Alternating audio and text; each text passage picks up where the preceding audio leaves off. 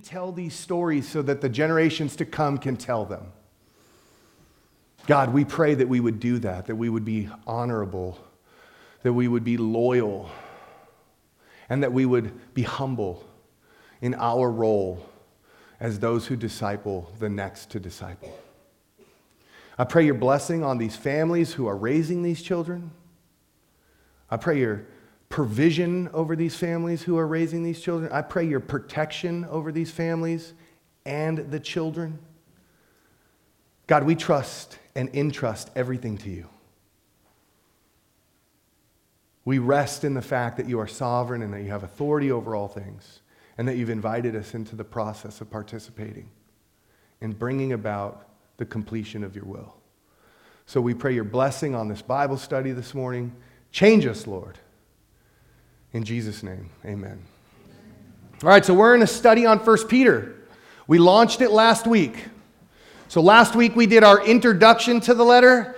This week we do our introduction in the letter. Last week was the introduction to the letter. We laid all the historical context, all the cultural context. Today we live in the introduction of the letter. So we'll be reading 1 Peter chapter 1 verse 1 and 2 and we'll be reading from the ESV. It reads, "Peter, an apostle of Jesus Christ, to those who are elect exiles of the dispersion in Pontus, Galatia, Cappadocia, Asia, and Bithynia, according to the foreknowledge of God the Father in the sanctification of the Spirit for obedience to Jesus Christ and for sprinkling with his blood, may grace and peace be multiplied to you. Pump the brakes. This is saturated with language that is taken from the Old Testament with imagery that rests in Old Testament covenant theology. This is saturated with Old Testament theology.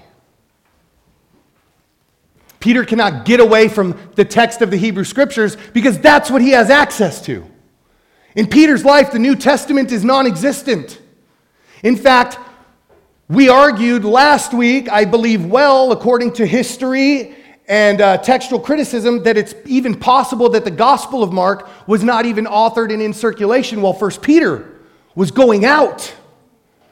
So imagine reading the letter of First Peter without a gospel to bounce it off of.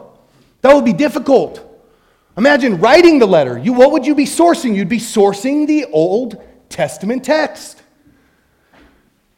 Sprinkling with his blood, obedience, sanctification or consecration. These are Old Testament terms. Ooh, what about these hot button ones that no one likes to talk about? Elect, foreknowledge. Ooh, Peter's an apostle. He's a sent one. He's an emissary of Jesus Christ. We have God the Father, the Spirit, and we have Jesus Christ, a pre Trinitarian example in the text. Why would we say pre Trinitarian? Because it's not in the order we like it in. God the Father, God the Son, God the Holy Spirit. Did Peter get it wrong? No, it's just not like you say it this way. this is stacked. Stacked. And we're going to do our best to work our way through this portion of the text this morning. In fact, I want you guys to read it out loud for me. I don't need to be the only one reading it. Let's take a cue from Paul's instruction to Timothy and let's have you guys read the scripture. Go ahead, read it for me, please.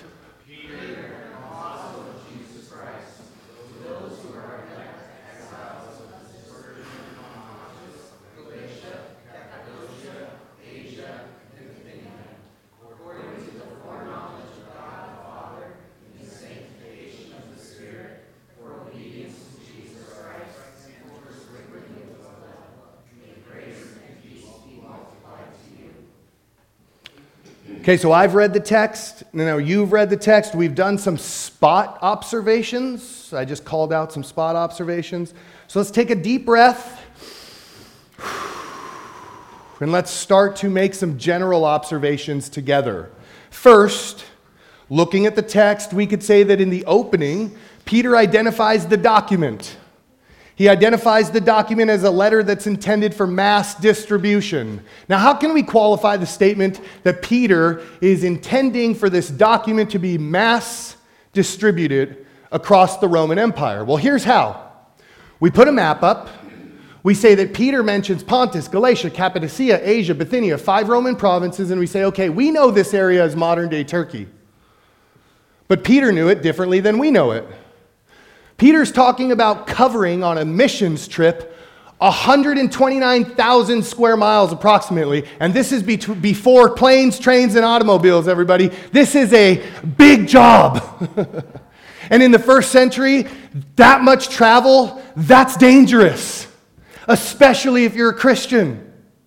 And remember, Peter's here in Rome with Silvanus and John Mark, and they're helping him write the letter. Once the letter's compiled, they're all copying it.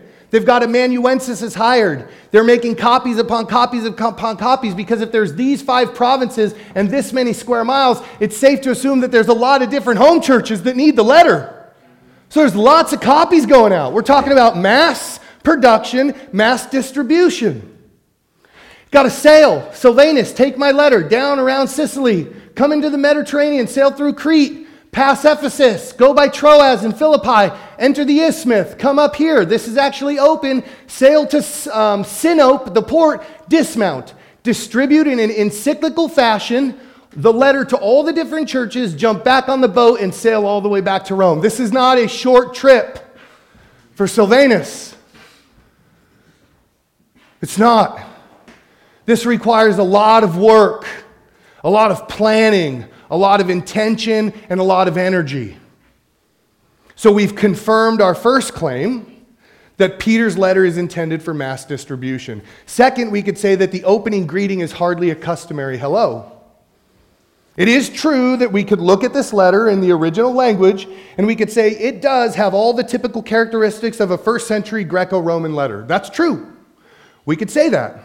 However, New Testament scholar Peter Davids argues that Peter's epistolatory prescript, his letter's introduction, that's just a fancy way to say the letter's introduction, his epistolatory prescript is rooted in the text of the Old Testament. So let's, text let's test this claim. Let's see. Uh, can you stand up? You got your Bible? Yeah, open it up on the phone, whatever. A Bible's a Bible, brother. Daniel chapter 4, verse 1. Wait until you get until uh, until I ask you to read it. Siobhan, you got your Bible? Can you stand up? And after he's done, I'm going to have you read Daniel chapter 6, verse 25. So Brandon's reading Daniel 4 1. Siobhan's reading Daniel chapter 6, verse 25. Brandon, when you get to Daniel chapter 4, verse 1, go ahead and read it loud and proud for us. It's glitching, so I'm trying just like pawing. Let's see. King Nebuchadnezzar, there you go. all peoples, nations, and languages that dwell on the earth, peace be multiplied to you. Good to me to show the signs and wonders the Most High God has done for me. There you go. Thank you. Siobhan, Daniel chapter 6, verse 25. Give Nevaeh a second to get there with the camera so that she can capture you because the people on YouTube want to be a part of what we're doing here. We have people who can't be here and they faithfully tithe, so our job is to minister to them to the same degree that we minister to one another. Go ahead, Siobhan. Then King Darius wrote to all the peoples, nations, and languages that dwell in all the earth Peace be multiplied to you. Okay, thank you. So we have two internal evidences from the Old Testament. Let's look at a external evidence from the Second Temple period. Let's read a portion of Second Maccabees chapter 1, I'll read verse 1 through 6. This is not authoritative, however, it is helpful for framing our thoughts on how the first century Jew thought. The Jews in Jerusalem and those in the land of Judea, to their Jewish kindred in Egypt, greetings and true peace. May God do good to you, and may he remember his covenant with Abraham and Isaac and Jacob, his faithful servants. May he give you all a heart to worship him and to do his will with a strong heart and a willing spirit. May he open your heart to the law and his commandments, and may he bring peace. May he hear your prayers and be reconciled to you, and may he not forsake you in a time of evil. We are now praying for you here. We can believe that as a good Jew, the Apostle Peter would be familiar with both the context of the Hebrew scriptures and the context of the intertestamental history of Israel. He wouldn't call it that, but we would call it that. We believe that he would be familiar with both. It's his people's history. Do we understand? Do we ever pause and just meditate on the reality that the text of the New Testament could not exist apart from the text of the Old Testament? It's a physical impossibility that the text of the New Testament could or would exist apart from the Old Testament. The text of the Old Testament lays the foundation for the text of the New Testament. The God of the Bible is a united God. The meta narrative of Scripture tells one unified story. There are many stories, but it has one theological theme that it is painting, and the picture comes clear in the mosaic of Jesus Christ. Peter's not doing anything new in the opening of his letter. This opening has all the characteristics of a Greco Roman letter, but it's very Jewish. Shalom be multiplied to you. Nebuchadnezzar wrote peace to you. Darius wrote peace to you. And the Jewish elders writing to the Jews in Egypt wrote peace to you. This is very Jewish. We talk about this because we want to be able to prove that Peter is not dependent on Pauline literature. This is not Paul's intro that Peter stole. Peter's drawing on the Old Testament and on Second Temple literature to write his letter to the churches in dispersion under the inspiration of the Holy Spirit. It's so beautiful. He's doing nothing new, just as Darius and Nebuchadnezzar and the Jewish elders were, would have written an authoritative document and sent it out, expecting all under their dominion to be obedient. So Peter writes under the inspiration of the Holy Spirit to those in the church with the expectation that they would be obedient. It's one and the same. The kings of old would designate their emissaries as authoritative messengers to carry written documents to all peoples, nations, and languages, just as we read in Daniel. So Jesus Christ designated Peter as God's authoritative messenger. He designated Peter as one of the interpreters of God's gospel via the authorship of the New Testament. Thomas Schreiner writes that the letter of 1 Peter does not simply represent good advice Rather, it functions as a binding apostolic word for the church both then and now. This is why we talk about the text as authoritative. It was written to them, it is for us. Thomas Schreiner is correct in this aspect when he says that the text functions as an apostolic binding word for the church then and now. You want to know what the will of God is? Read 1 Peter, submit to the text of 1 Peter and live like Peter teaches the church to live in 1 Peter, that's a great place to start. This is why Peter has decided to begin with a standard sender recipient greeting that characterizes letters of antiquity. Can we see it? Let's put the next slide up. Peter is the sender, the elect exiles are the recipients, and this is his greeting. It falls within the cultural context of the first century and it borrows from the context of antiquity in the Old Testament. That's what we're confirming here. The phrase, we just blow by this and it bugs me. The phrase, an apostle of Jesus Christ, communicates a twofold meaning to the original recipients of the letter. Remember, we're after authorial intent and original audience understanding before we attempt to draw an application. That's what we're after here. That's how you do biblical interpretation. Step one author's intent, audience's understanding. If Peter, with this phrase, an apostle of Jesus Christ, communicates a twofold meaning to the original recipients, we need to know what that twofold meaning is. First, it conveys purpose. Peter has been sent by Jesus Christ, apostolos. He's a sent one. Peter has been sent. His purpose was to be sent out and sent out by Jesus. Second, it supplies the function of the purpose. Well, what's the function? Peter's been sent out to serve and proclaim Jesus Christ. It ain't rocket science. He's an apostle. His function is to be sent, sent with a purpose. The function of the purpose is to proclaim Christ crucified. The first thing I preached to you, Paul says, was the very first thing I received. That what? Jesus was crucified, and on the third day he rose again in accordance with the word, with the scriptures. We got to know these things. We're disciples, right? We're disciples. We care about this stuff. It's important that we know these things. New Testament scholar Daryl Charles writes that the Apostle Peter, like the others, and when he says the others, he has the 12 that Jesus specifically elected and selected to be his. He's talking about them. When Daryl Charles writes that the Apostle Peter, like the others, has been called out and sent out to witness, he says they've been sent with the purpose and the function of proclaiming the life, death, resurrection, don't forget the lordship of Jesus, our Messiah. Peter Davids claims that Peter, as a messenger of Christ, has been sent into the world with authority. Authority to do what? To carry out the will of the one who sent him. That's important. Dr. Keener reminds us that in the mind of Peter, there was no doubt that Peter was commissioned as an agent of his Lord and Master, the man, Jesus from Nazareth. How can we confirm Keener's claim? One of the last things we read about Jesus in his dialogue with Peter is he asks him three questions. And they're all the same. Do you love me? Do you love me? Do you love me? Feed and tend to my sheep. In Peter's mind, there's zero question if he's a commissioned agent of Jesus. Zero. Now, as we meditate on the mindset of the apostle, not only his understanding, but the practical application of what it was that he understood, I wonder what it would produce in our hearts and minds.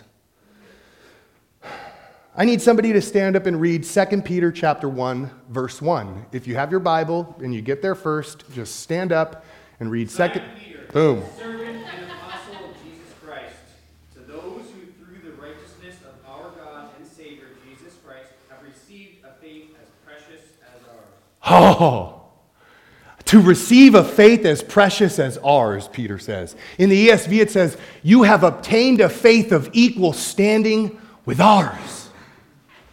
a faith of equal standing with the apostles who walked and talked and did life with Christ? Yes, Lord. What a beautiful reality. We need to stop when we read Peter, an apostle of Jesus Christ, and we need to meditate on these realities that we too have obtained a faith of equal standing. Amen. Amen. My heart's racing. I'm sweating. My hair is standing up. I want a faith that matches the faith of the apostles. And Peter says, You've been given one. Yeah. If we understand that we have obtained a faith of equal standing, I wonder why we breeze past the statements like this.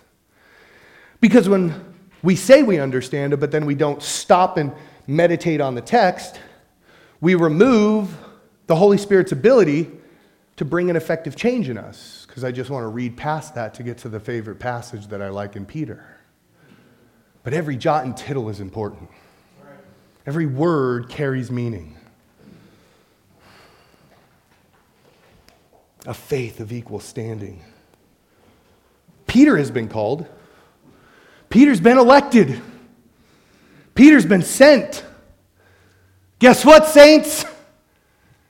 We've been called, we've been elected, and we've been sent in the same way by the same Lord. Does the fruit of our lives offer any evidence that is supportive to our calling? Does the fruit of our lives offer any evidence that is supportive to our election? Only you can answer that. Maybe those you do life with and watch you most often can answer it. But really, truly, only you can because as humans we can be deceived, but remember that God is not mocked. Does the fruit of our lives offer supportive evidence to our calling and election, saints? It's a good question to ask yourself. All the time, we should be asking ourselves that. As your pastor, I surely hope that the fruit and the evidence of your lives does, because in my mind, election is not synonymous with salvation. what? Let me say that again. In my mind, you can, you're free to disagree here. We're not into brainwashing people, we're into challenging one another with the text. Iron sharpens iron, so one sharpens another. In my mind, election is not synonymous with salvation. I understand that's a grandiose statement, and it needs to be qualified.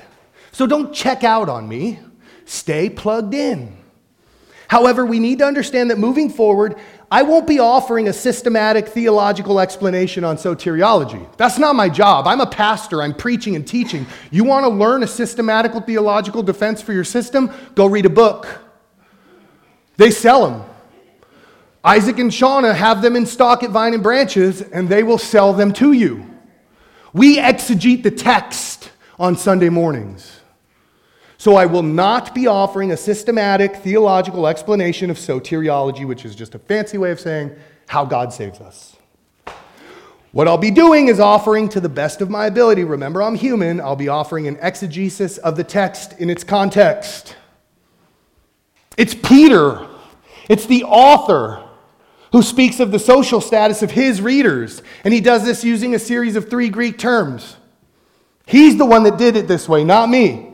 He uses terms like elect or chosen, eklektos, exile or sojourner, parepidemos, and scattered or dispersed, diaspora. Guess what, saints? All three of these words are directly tied to the nation of Israel in the Old Testament. All three of them. And if the Old Testament sets the foundation for the New Testament, and then Peter's drawing on what to write this letter? The text of the Old Testament. Peter calls the people to whom he writes the elect. Peter calls them God's chosen people, depending on your English translation. If we were to survey the text of the Old Testament, then we would discover that this was at one time a title which belonged specifically and exclusively to Israel as a nation. So let's survey the text. Don't take my word for it. Never take my word for it. Deuteronomy chapter 7 For you are a people holy to the Lord your God. The Lord your God has chosen you to be a people for his treasured possession out of all the peoples who are on the face of the earth. Now, look here. This you and this you, the context is plural, it's not singular. So if you make it singular, you're doing something the author never intended. How do we know that? Because God selected Israel out of all of the peoples, plural. The fullness of the context of the text is plural. By the way, the context is communicative context, it's not individualistic context. There was no such thing as an individualistic thought process in the ancient Near East. It was all about community and it was driven by honor and shame. I don't make the rules, I just study the Bible according to them. So Peter calls the people that he writes to in the New Testament the elect, which means he's metaphorically applying language that was literal in the Old Testament to the church of Christ in the New Testament, the Israel of God, Paul would say in Galatians. Okay? Let's not proof text our way through this with one. Let's see if we can survey. Deuteronomy 14:2 For you are a people holy to the Lord your God, and the Lord your God has chosen you to be a people for his treasured possession out of all the peoples who are on the face of the earth. I didn't copy and paste the wrong verse in there. The Deuteronomic author writes the same thing in two different areas. Repetition probably calls for attention, right? Okay. Remember, the only word that changed in this is the word and. Right there. That's the only added word. Let's go to the next slide. What does Isaiah have to say? Isaiah is probably one of the greatest Old Testament theologians. So let's just trust what Isaiah has to say. For the sake of my servant Jacob and Israel, my chosen, I call you by your name. I name you, though you do not know me. To know that God has the ability to name you as his elect and you not even know him is a beautiful reality. It's a beautiful reality to know that God knows you when you lack knowledge of Him. That's the God of the Bible. How do we know He's not just talking to Jacob in the singular? Because Jacob was renamed Israel. Well, let's look at what the psalmist has to say. Psalm 105, verse 6 says, O offspring of Abraham, yep, that would be Jacob in the family tree, his servant, children of Jacob, his chosen ones. Plural. Same chapter, different verse. So he brought his people out with joy, his chosen ones with singing. Check this out. Now we're in Genesis. Now we're in Exodus. Thematically, it is unified.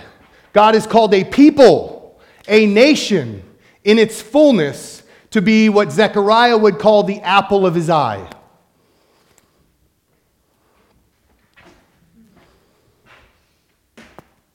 Dennis Edwards writes that in this context, election refers to God's invitation or calling to be part of a people who will live distinctly, i.e., wholly set apart from the rest of the world. Now we match Leviticus and 1 Peter chapter 16 with Dennis Edwards' claim. I love this God's invitation. The context of election functions as God's invitation. Now, I wonder if there's a way to confirm this claim from Edwards. Well, maybe we should just read Exodus chapter 24. How about we do that? Moses came and told all the people all the words of the Lord and all the rules. And all the people answered with one voice and said, All the words that the Lord has spoken, we will do. This is the nation speaking here. This isn't a small group within the nation. This is the nation speaking here. And Moses wrote down all the words of the Lord. He rose early in the morning and built an altar at the foot of the mountain and 12 pillars according to the 12 tribes of Israel. Leave no one out, Moses says. Build an altar and build 12. 12 what? Pillars to represent all tribes of Israel, all people in Israel. Moses came and told the people all the words of the Lord and all the rules. And all the people answered with one voice and said, All the words that the Lord has spoken, we will do. And Moses wrote down all the words of the Lord. He rose early in the morning and built an altar. Oh, you, this is the same slide. Switch it on. There's nothing wrong with reading the same passage twice. And he sent, so this is what Moses did. So check this out. Just so nobody's confused, Moses builds the altar, he establishes 12 pillars to represent the 12 tribes. He sends young men of the people of Israel who offered burnt offerings and sacrificed peace offerings of oxen to the Lord.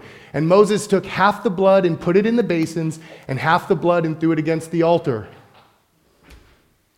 Then he took the book of the covenant and read it in the hearing of the people, and they said, All that the Lord has spoken we will do, and we will be obedient. Oh, there's that word, obedient. And Moses took the blood and threw it on the people. Consecration, sanctification. And said, Behold, the blood of the covenant that the Lord has made with you in accordance with all these words. I said that Peter's metaphorically applying the literal words of the Old Testament to the church of God in Christ Jesus. Why? I've never literally been sprinkled with blood, but they have. The context, you can't get away from it. The context of Peter in 1 Peter in his introduction is the covenantal language that we take from Torah.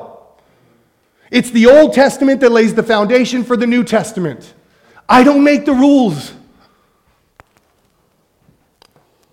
Does that offer us any help? I think it does. Did we catch it? The nation of Israel makes several voluntary pledges of obedience to do everything that the Lord has said. And accompanying, accompanying these confessions, the people perform rituals, cult rituals, involving the blood of sacrificed animals, which is splashed not just on the altar, but the people. The sprinkling of the blood by the means of which the people are cleansed and the covenant is sealed. Guess what Peter has in mind?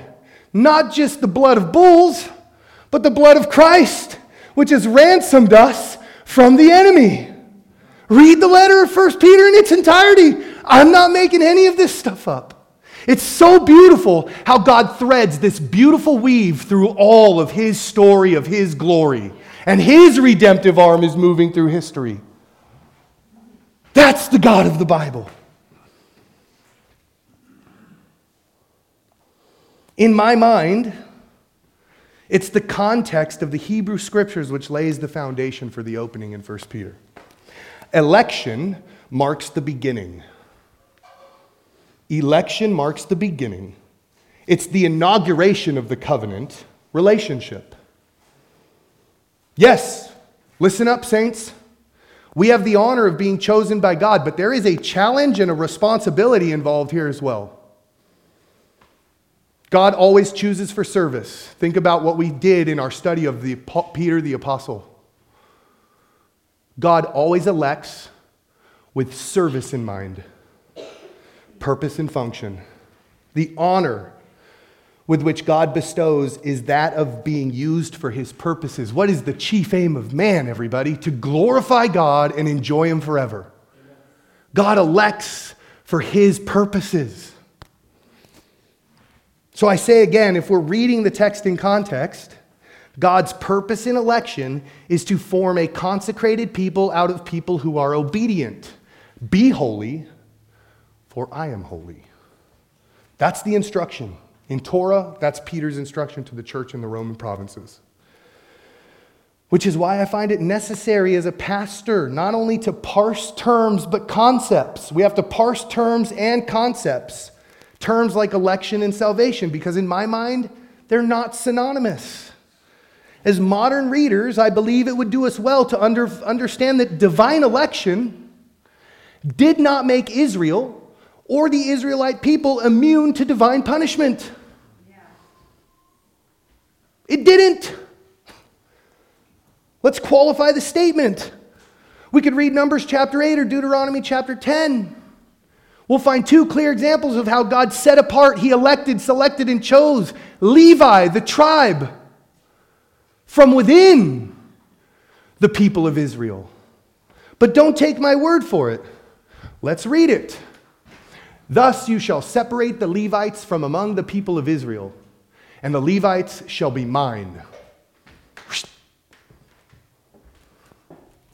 And after that, the Levites shall go in to serve at the tent of meeting when you have cleansed them and offered them as a wave offering, for they are wholly given to me. Strong statements, everybody. Strong statements from among the people of Israel. Do we have another one? Therefore, Levi has no portion or inheritance with his brothers. The Lord is his inheritance. Covenantal language. Let's ask ourselves how did that divine election, how did that promise of inheritance work out in the long term for men like Nadab and Abihu, the two sons of Aaron, who offered unauthorized fire before the Lord? They were elected to serve as priests. They were given their role by God, a specific role. And when they performed wicked sacrifices, what did God do? He consumed them with fire. Divine election is not immunity to divine wrath. If time were not a problem today, time is always a problem for me. If time were not a problem today, we would look at the narrative of Korah, Dathan, and Abiram so that we could pull from the people of Israel and not just the priests of Israel. We could read Samuel and we could look at Eli's wicked sons. There's all kinds of evidence that we could draw on. But the real elephant in the room would be the historical event of the exile. This event, in and of itself, is all the evidence that one would need to prove that divine election fails to offer immunity in the face of Yahweh's righteous wrath. Divine election fails to offer immunity in the face of Yahweh's righteous wrath. Look at the Exodus for your evidence. At this point, I believe that we have offered sufficient evidence to confirm that election has been identified as the inauguration of the covenantal relationship between both God and humanity. But we still have to deal with verse 2 in 1 Peter. So I need you guys to read verse 2 out loud for me, please.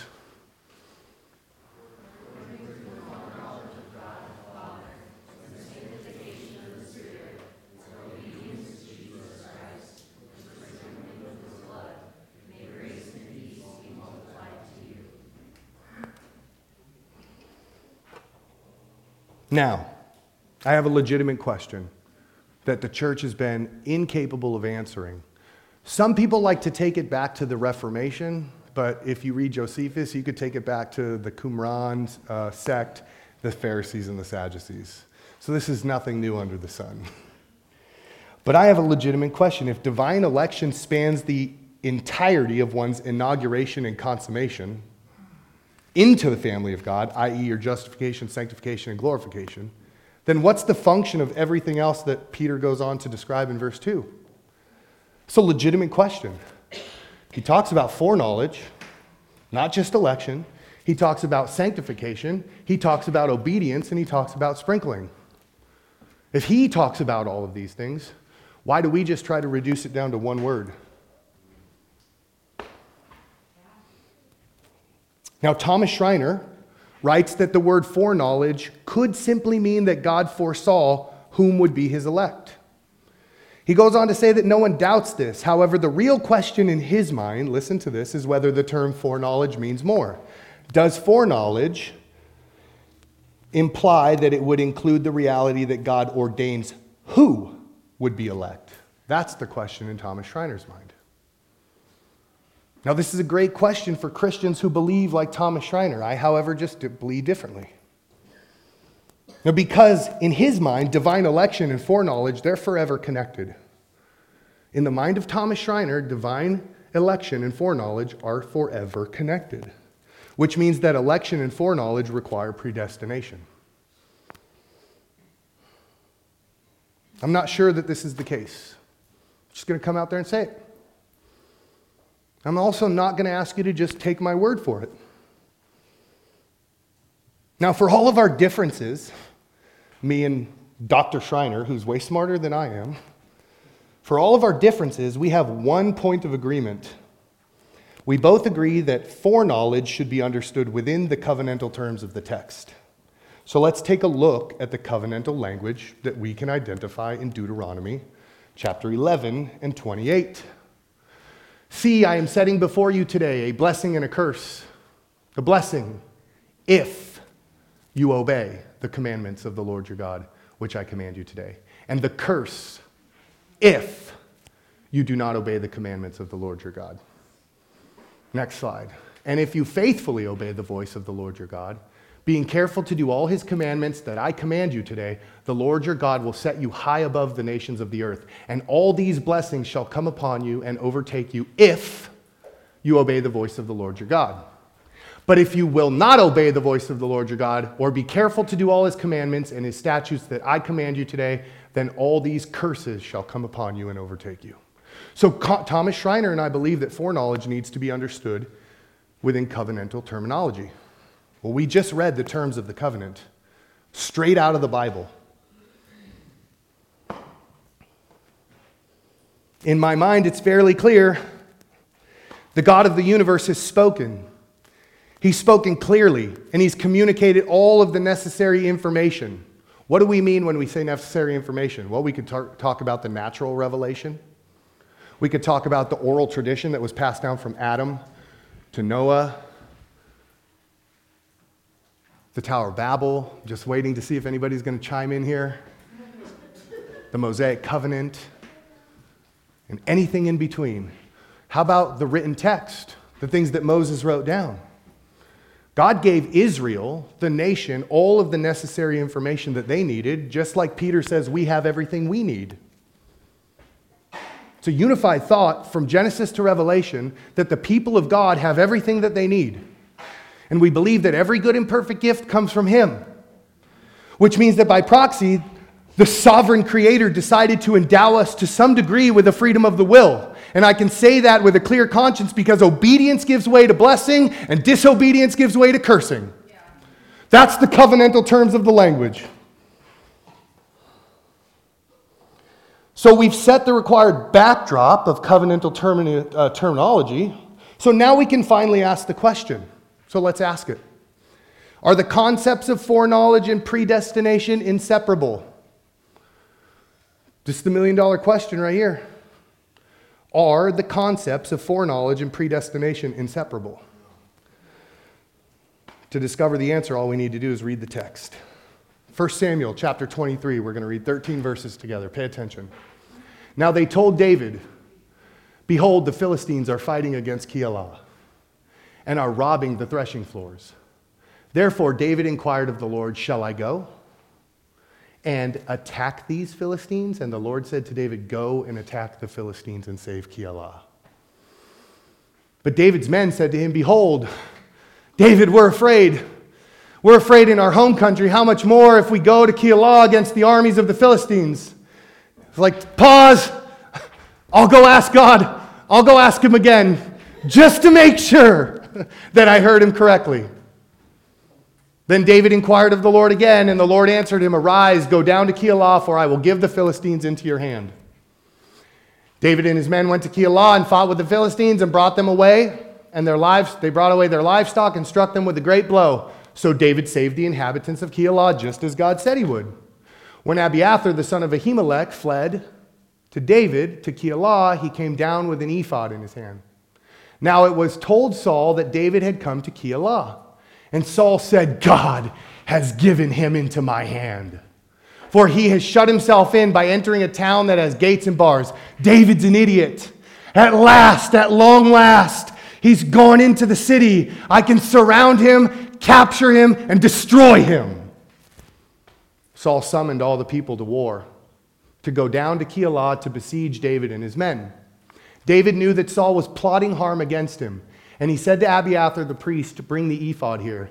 Then David said, O Lord, the God of Israel, your servant has surely heard that Saul seeks to come to Keilah to destroy the city on my account. Will the men of Keilah surrender me into his hand? Will Saul come down as your servant has heard? O Lord, the God of Israel, please tell your servant. And the Lord said, He will come down. Then David said, Will the men of Keilah surrender me and my men into the hand of Saul? And the Lord said, They will surrender you. Then David and his men, who were about 600, arose and departed from Keilah, and they went wherever they could go. When Saul was told that David had escaped from Keilah, he gave up the expedition. And David remained in the strongholds in the wilderness and in the hill country of the wilderness of Ziph, and Saul sought him every day, but God did not give him into his hand. Looking for an answer? The best place to go is the Bible. In this account, David appeals to the omniscient God, and he asks him a question about the future. In the first instance, verse 1 through 5, which we just read, David asked God whether he could go to the whether he should go to the city of Keilah and whether he'll success, successfully defeat the Philistines there. God answers in the affirmative in both cases. He does. David goes to Keilah and defeats the Philistines. In the second section, verse 6 through 13, David asks the Lord two questions. One, will his nemesis Saul come to Keilah and threaten the city on the account of David's presence? And two, will the people of Keilah turn him over to Saul to avoid Saul's wrath? Again, God answers both questions affirmatively. He will come down. He will come down, was the words of Yahweh. They will deliver you. Those were the words of Yahweh. However, neither of these events that God foresaw ever actually happened. It's in the Bible. Once David hears God's answers, he and his men leave the city. When Saul discovered the fact that David had left in verse 13, he abandoned his trip to Keilah. Saul never made it to the city. The men of Keilah never turned David over to Saul. Why is this significant, church?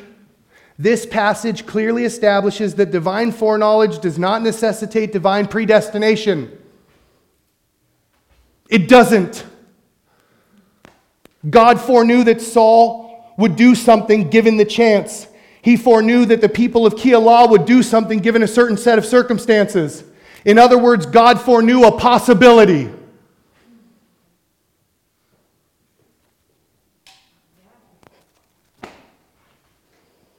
But this foreknowledge did not mandate that the possibility was actually predestined to happen. These events never happened. So, by definition, they could not have been predestined, and yet the omniscient God did indeed foresee them. Therefore, predestination and foreknowledge are separable. Mr. Schreiner is incorrect, according to 1 Samuel, not according to Matthew Oberlander. Now, why is this important, church? It's important because how we frame election and foreknowledge will, inevit- it will inevitably color how we read the text. It will. You don't have to agree with me.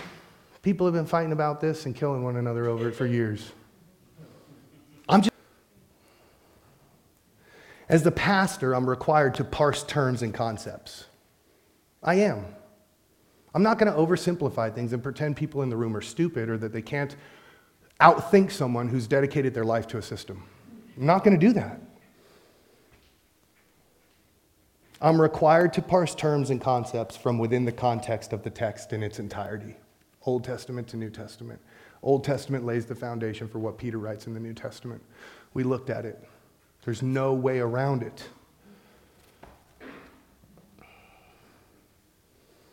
It's my job to make sure that we don't skew the text in an attempt to make it fit a system that contradicts the author's intent and the uh, original audience's understanding. Listen to me.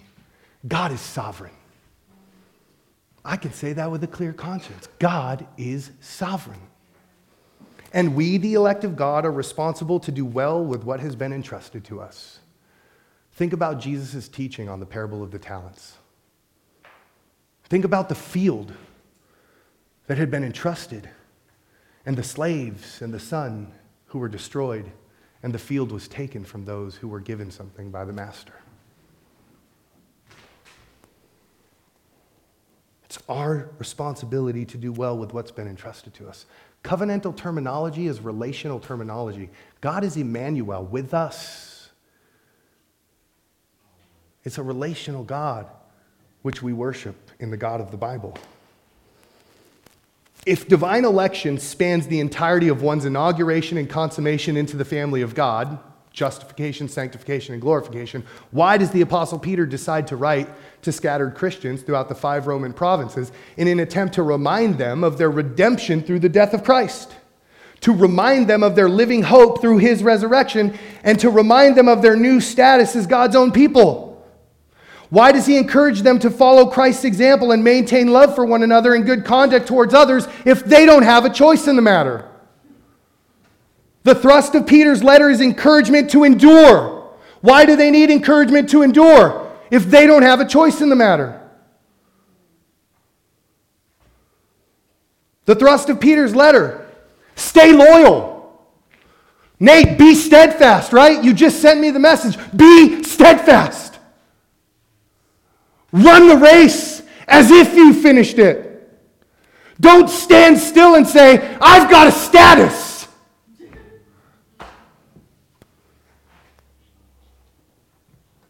The thrust of Peter's letter is encouragement to endure, to stay loyal, to be steadfast. Ah, let's look at his language. To be holy in all of your conduct, for the Lord your God is holy. He says, since it is written. You shall be holy, for I am holy. What do you think he's drawing on? The text of the Old Testament. We need to be reminded that we have a choice to make, church. Peter actually believes that humans have the ability to deny the master who bought them. Read 2 Peter. God forbid, AC squared, God forbid that we would be marked in our own lives in the very same way that marked the nation of Israel. Israel was marked by failure. They were. God forbid, AC squared, that we be marked by failure. Just as Israel had been given all that was needed for success, so we too have been given all that we need. In the text of Scripture, God, of His own gracious will, approached Israel that they might be His people and He be their God. But that covenantal relationship depended on Israel's acceptance of the conditions the acceptance of the conditions of the covenant, and they were required to obey the law. Suzerain Vassal Treaty. Tommy's taught on it, I've taught on it. Obedience will be forever necessary to the Christian life. Obedience will be forever necessary to the covenantal relationship between God and man. Obedience will be forever necessary. Failure in obedience meant failure of the covenant relationship between God and Israel. Foy Valentine writes that the fact that Peter mentioned obedience to Jesus Christ first and sprinkling with his blood last in this reference is a helpful reminder that God has never cleansed sinners as his first and most important work and then called them to obedience as a secondary and merely optional matter, which they're free to take or leave. Obedience and cleansing go together. Obedience and cleansing go together, church. Where there is no obedience, there is no cleansing. And where there is cleansing, there is obedience. Saints, we must not make the same mistake that Israel did. We must not presume on God because of a perceived or even a gifted status. Our actions have consequences, both temporal and eternal. Suffering is the precursor to glory. Look at the life of Christ, not election. Suffering is the precursor to glory.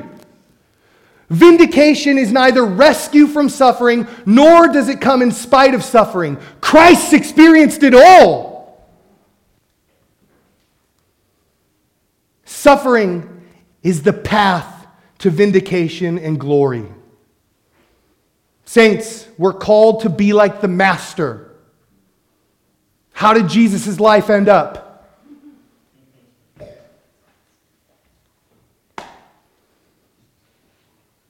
It begs the question, AC squared do we have what it takes to endure? Only you can answer that. As we sit here contemplating the answer to that question in light of the evidence of our lives, because that is what we will be judged by. The books will be opened and we will be judged according to our works. You know what the difference between the sheep and the goats is? What they did and didn't do.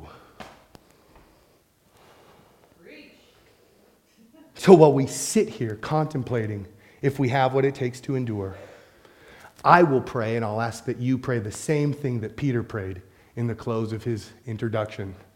May grace and peace be multiplied to you. Father, thank you for this day.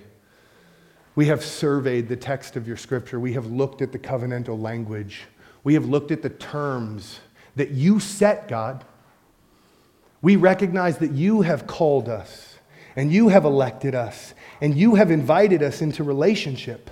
But there is tension in this relationship. It's not just dependent on you. You have done everything that is required, Father. Now it is dependent on us. We must be loyal and steadfast. We must be holy as you are holy. This is the command of Christ. So, Father, I pray that you would give us the ability to endure because every good gift comes from you. Anything we lack, we come from you. If we don't, we come to you. If we don't have something, we ask you for it, Father. So I'm beseeching you today on behalf of myself and this body for the endurance to persevere because perseverance is important. We love the fact that you have gifted us with faith. We love the fact that we have your grace and your mercy. We love the fact that we have you and God, we pray that our lives would honor that covenantal relationship and that we would live worthy to the call that you've placed on our lives. That we would be obedient so that we might be sprinkled with your blood. In Jesus' name.